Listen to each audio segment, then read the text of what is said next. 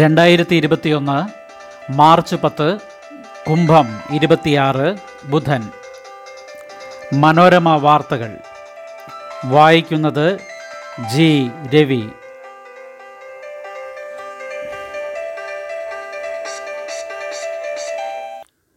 യാത്രാവിലക്ക് കർണാടകയെ ശകാരിച്ച് ഹൈക്കോടതി.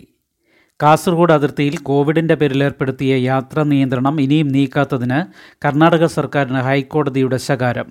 മുൻപ് കേസ് പരിഗണിച്ചപ്പോൾ യാത്രാ ചട്ടങ്ങൾ പരിഷ്കരിക്കുമെന്ന് കർണാടക അറിയിച്ചിരുന്നെങ്കിലും പാലിക്കാത്തതാണ് കോടതിയെ ചൊടിപ്പിച്ചത്. യാത്രാ സ്വാതന്ത്ര്യം ഉറപ്പു നൽകുന്ന കേന്ദ്ര നടപടിക്ക് വിരുദ്ധമായ നീക്കത്തിനെതിരെ ചീഫ് ജസ്റ്റിസ് അഭയ് ശ്രീനിവാസ രൂക്ഷമായ ഭാഷയിൽ പ്രതികരിച്ചു. ഇരുപത്തിയഞ്ച് പ്രവേശന പാതകളുള്ളതിൽ നാലിടത്തുകൂടി മാത്രം പ്രവേശനം അനുവദിക്കുന്നത് ഏതു നിയമത്തിൻ്റെ അടിസ്ഥാനത്തിലാണ്? കാസർഗോഡ് ജില്ലയ്ക്ക് മാത്രം നിയന്ത്രണം ഏർപ്പെടുത്തിയതും അനീതിയല്ലേ? കോവിഡ് നെഗറ്റീവ് സർട്ടിഫിക്കറ്റ് ഹാജരാക്കുന്നവർക്കും എന്തിനാണ് നിയന്ത്രണം? കേസ് വീണ്ടും പതിനെട്ടിന് പരിഗണിക്കും. ഇ പാസ് നിർബന്ധം, കോവിഡില്ല രേഖ വേണ്ട. തമിഴ്നാട്. കോവിഡിനെ തുടർന്ന് കേരളത്തിൽ നിന്നുള്ള യാത്രാ വാഹനങ്ങൾക്ക് തമിഴ്നാട്ടിലേക്ക് കടക്കാൻ ഇ പാസ് നിർബന്ധമാക്കി. പാസില്ലാത്ത വാഹനങ്ങൾ തിരിച്ചയക്കുമെന്ന് കോയമ്പത്തൂർ കലക്ടർ കെ രാജാമണിയുടെ ഉത്തരവിൽ പറയുന്നു. കോവിഡില്ലാ സർട്ടിഫിക്കറ്റും വേണമെന്നായിരുന്നു ആദ്യ ഉത്തരവ്. തുടർന്ന് പാലക്കാട് കലക്ടർ മൃണ്മയി ജോഷി ശശാങ്ക് കോയമ്പത്തൂർ കലക്ടറുമായി ഫോണിൽ സംസാരിച്ചതിനെ തുടർന്നാണ് പിൻവലിച്ചത്.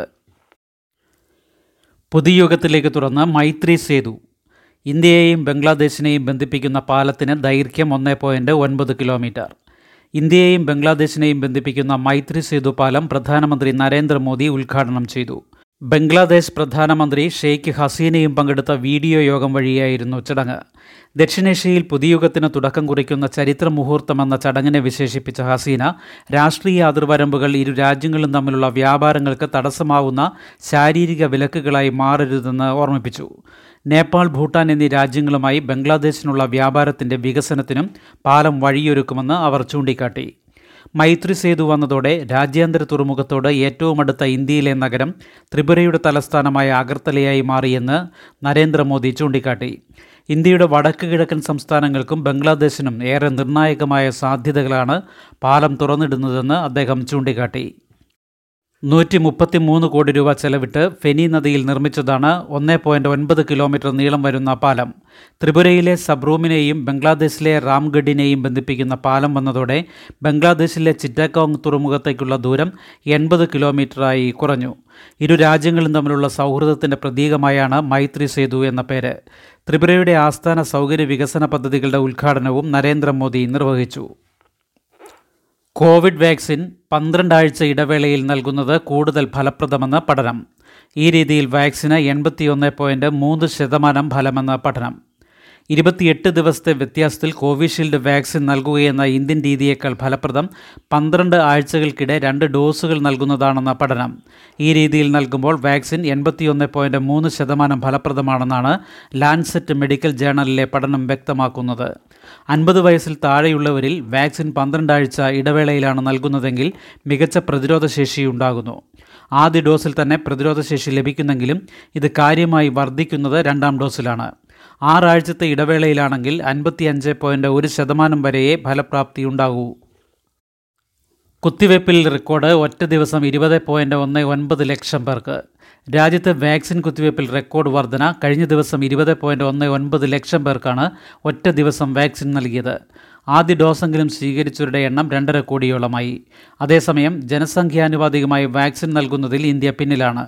ഓരോ പത്ത് ലക്ഷം പേരിലും പതിനൊന്നായിരത്തി അറുന്നൂറ്റി എഴുപത്തി അഞ്ച് പേർക്കാണ് ഇന്ത്യയിൽ വാക്സിൻ നൽകിയത്. യു എസിൽ ഇത് രണ്ട് പോയിൻറ്റ് മൂന്ന് രണ്ട് ലക്ഷം, യു കെയിൽ മൂന്ന് പോയിൻറ്റ് ഒന്ന് നാല് ലക്ഷം, ഫ്രാൻസിൽ എഴുപത്തിയൊന്നായിരത്തി അറുന്നൂറ്, ജർമ്മനി എഴുപത്തിയാറായിരത്തി നാനൂറ് എന്ന തോതിൽ നൽകിയതായി ആരോഗ്യ മന്ത്രാലയം രാജ്യസഭയിൽ വ്യക്തമാക്കി. കോവാക്സിൻ സുരക്ഷിതം. ഇന്ത്യയുടെ തദ്ദേശീയ വാക്സിനായ കോവാക്സിൻ സുരക്ഷിതവും മികച്ച പ്രതിരോധശേഷി ഉണ്ടാക്കുന്നതുമാണെന്ന് ലാൻസെറ്റ് പഠനം. ഒന്നാം ഘട്ടവുമായുള്ള താരതമ്യത്തിൽ രണ്ടാം ഘട്ട ഫലം കൂടുതൽ മെച്ചപ്പെട്ടതാണ്. ജീവൻ അപകടത്തിലാക്കുന്ന വിപരീത ഫലങ്ങളില്ല. കുത്തിവയ്പ്പെടുക്കുന്ന സ്ഥലത്തെ നേരിയ വേദന, തലവേദന, തളർച്ച, ചെറിയ പനി എന്നിവയാണ് റിപ്പോർട്ട് ചെയ്യപ്പെട്ട വിപരീത ഫലങ്ങളെന്നും ലാൻസെറ്റ് ചൂണ്ടിക്കാട്ടി. മൂന്നാം ഘട്ട ട്രയലിൻ്റെ ഇടക്കാല റിപ്പോർട്ടിൽ വാക്സിന് എൺപത്തിയൊന്ന് ശതമാനം ഫലപ്രാപ്തിയുണ്ടെന്ന് ഭാരത് ബയോടെക് അവകാശപ്പെട്ടിരുന്നു. ആർത്തവത്തിൻ്റെ പേരിൽ വിവേചനമരുതെന്ന് ഗുജറാത്ത് ഹൈക്കോടതി. ബോധവൽക്കരണത്തിന് സർക്കാർ പണം അനുവദിക്കണമെന്നും നിർദ്ദേശം. ആർത്തവകാലത്ത് സ്ത്രീകൾ സമൂഹത്തിൽ എവിടെയെങ്കിലും മാറ്റി നിർത്തപ്പെടുന്നുണ്ടെങ്കിൽ അത് അവസാനിപ്പിക്കാൻ സർക്കാർ നടപടിയെടുക്കണമെന്ന് ഗുജറാത്ത് ഹൈക്കോടതി നിർദ്ദേശിച്ചു. പൊതു സ്വകാര്യ മത വിദ്യാഭ്യാസ സ്ഥാപനങ്ങൾ തുടങ്ങി സമൂഹത്തിൽ എവിടെയും ആർത്തവത്തിൻ്റെ പേരിൽ സ്ത്രീകളെ മാറ്റി നിർത്തുന്നതിനെതിരെ ആരോഗ്യ പ്രവർത്തകർ ബോധവൽക്കരണം നടത്തണമെന്നും ഒരു പൊതു താൽപര്യ ഹർജിയിൽ ജസ്റ്റിസുമാരായ J B Pardiwala, I J Vora എന്നിവരുടെ ബെഞ്ച് നിർദ്ദേശിച്ചു. കേന്ദ്ര സംസ്ഥാന സർക്കാരുകൾക്ക് ഈ മാസം മുപ്പത്തിയൊന്നിനകം മറുപടി ലഭിക്കത്തക്ക വിധം നോട്ടീസ് അയക്കാനും നിർദ്ദേശിച്ചിട്ടുണ്ട്. ബോധവൽക്കരണത്തിന് സർക്കാർ ആവശ്യത്തിന് ഫണ്ട് ലഭ്യമാക്കാനും ആവശ്യപ്പെട്ടിട്ടുണ്ട്. സ്ത്രീകളുടെ മൗലികാവകാശങ്ങൾ സംരക്ഷിക്കുന്നതിനും ആർത്തവത്തിൻ്റെ പേരിൽ ഒറ്റപ്പെടുത്തുന്നത് തടയാനുമായി നിയമം കൊണ്ടുവരണമെന്നും ഹർജിയിൽ ആവശ്യപ്പെടുന്നു. വിദ്യാഭ്യാസ സ്ഥാപനങ്ങൾ, ഹോസ്റ്റലുകൾ, തൊഴിലിടങ്ങൾ തുടങ്ങിയവയിൽ വിവേചനം നടക്കുന്നതായി ഹർജിയിൽ ചൂണ്ടിക്കാട്ടി. കഴിഞ്ഞ വർഷം ഫെബ്രുവരിയിൽ ഒരു ഹോസ്റ്റലിലെ അറുപത്തിയെട്ട് പെൺകുട്ടികളെ പരിശോധിച്ചത് സംബന്ധിച്ച് മാധ്യമ റിപ്പോർട്ടും ഹാജരാക്കിയിരുന്നു.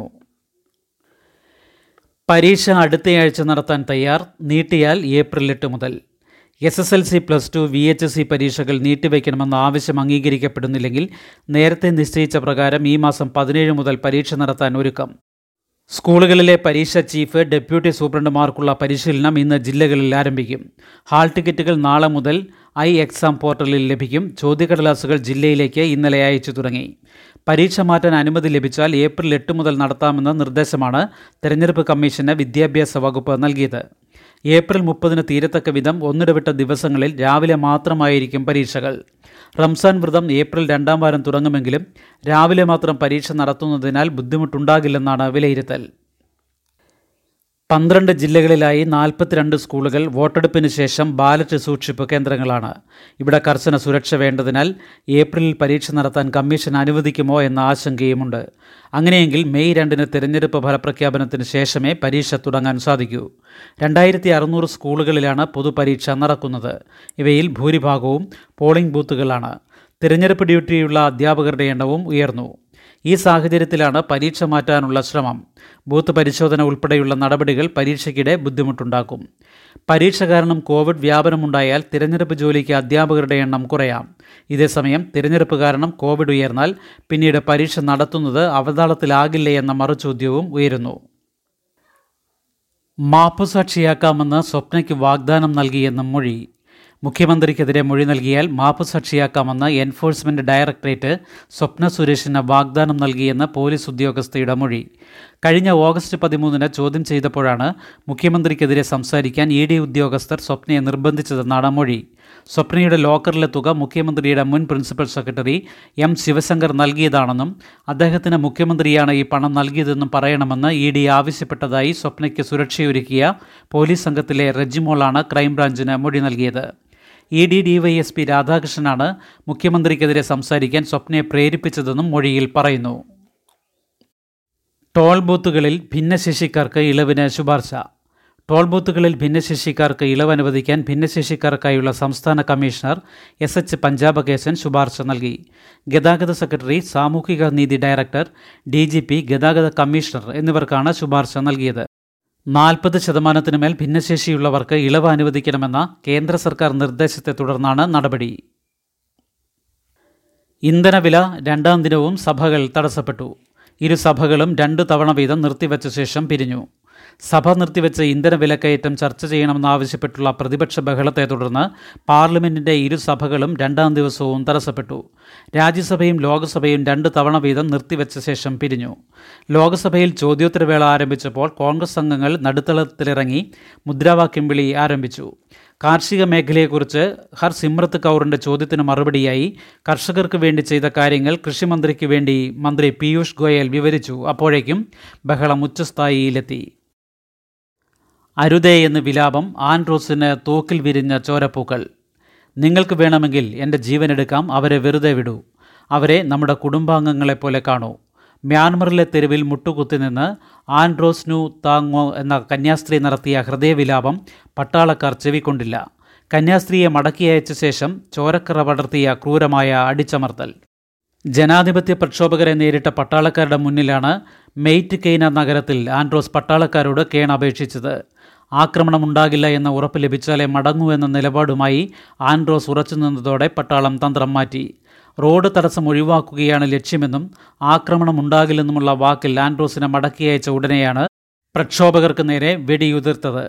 സമീപത്തുള്ള ആൻഡ്രോസിന്റെ ക്ലിനിക്കിലാണ് പരുക്കേറ്റവർ പിന്നീട് അഭയം തേടിയത്.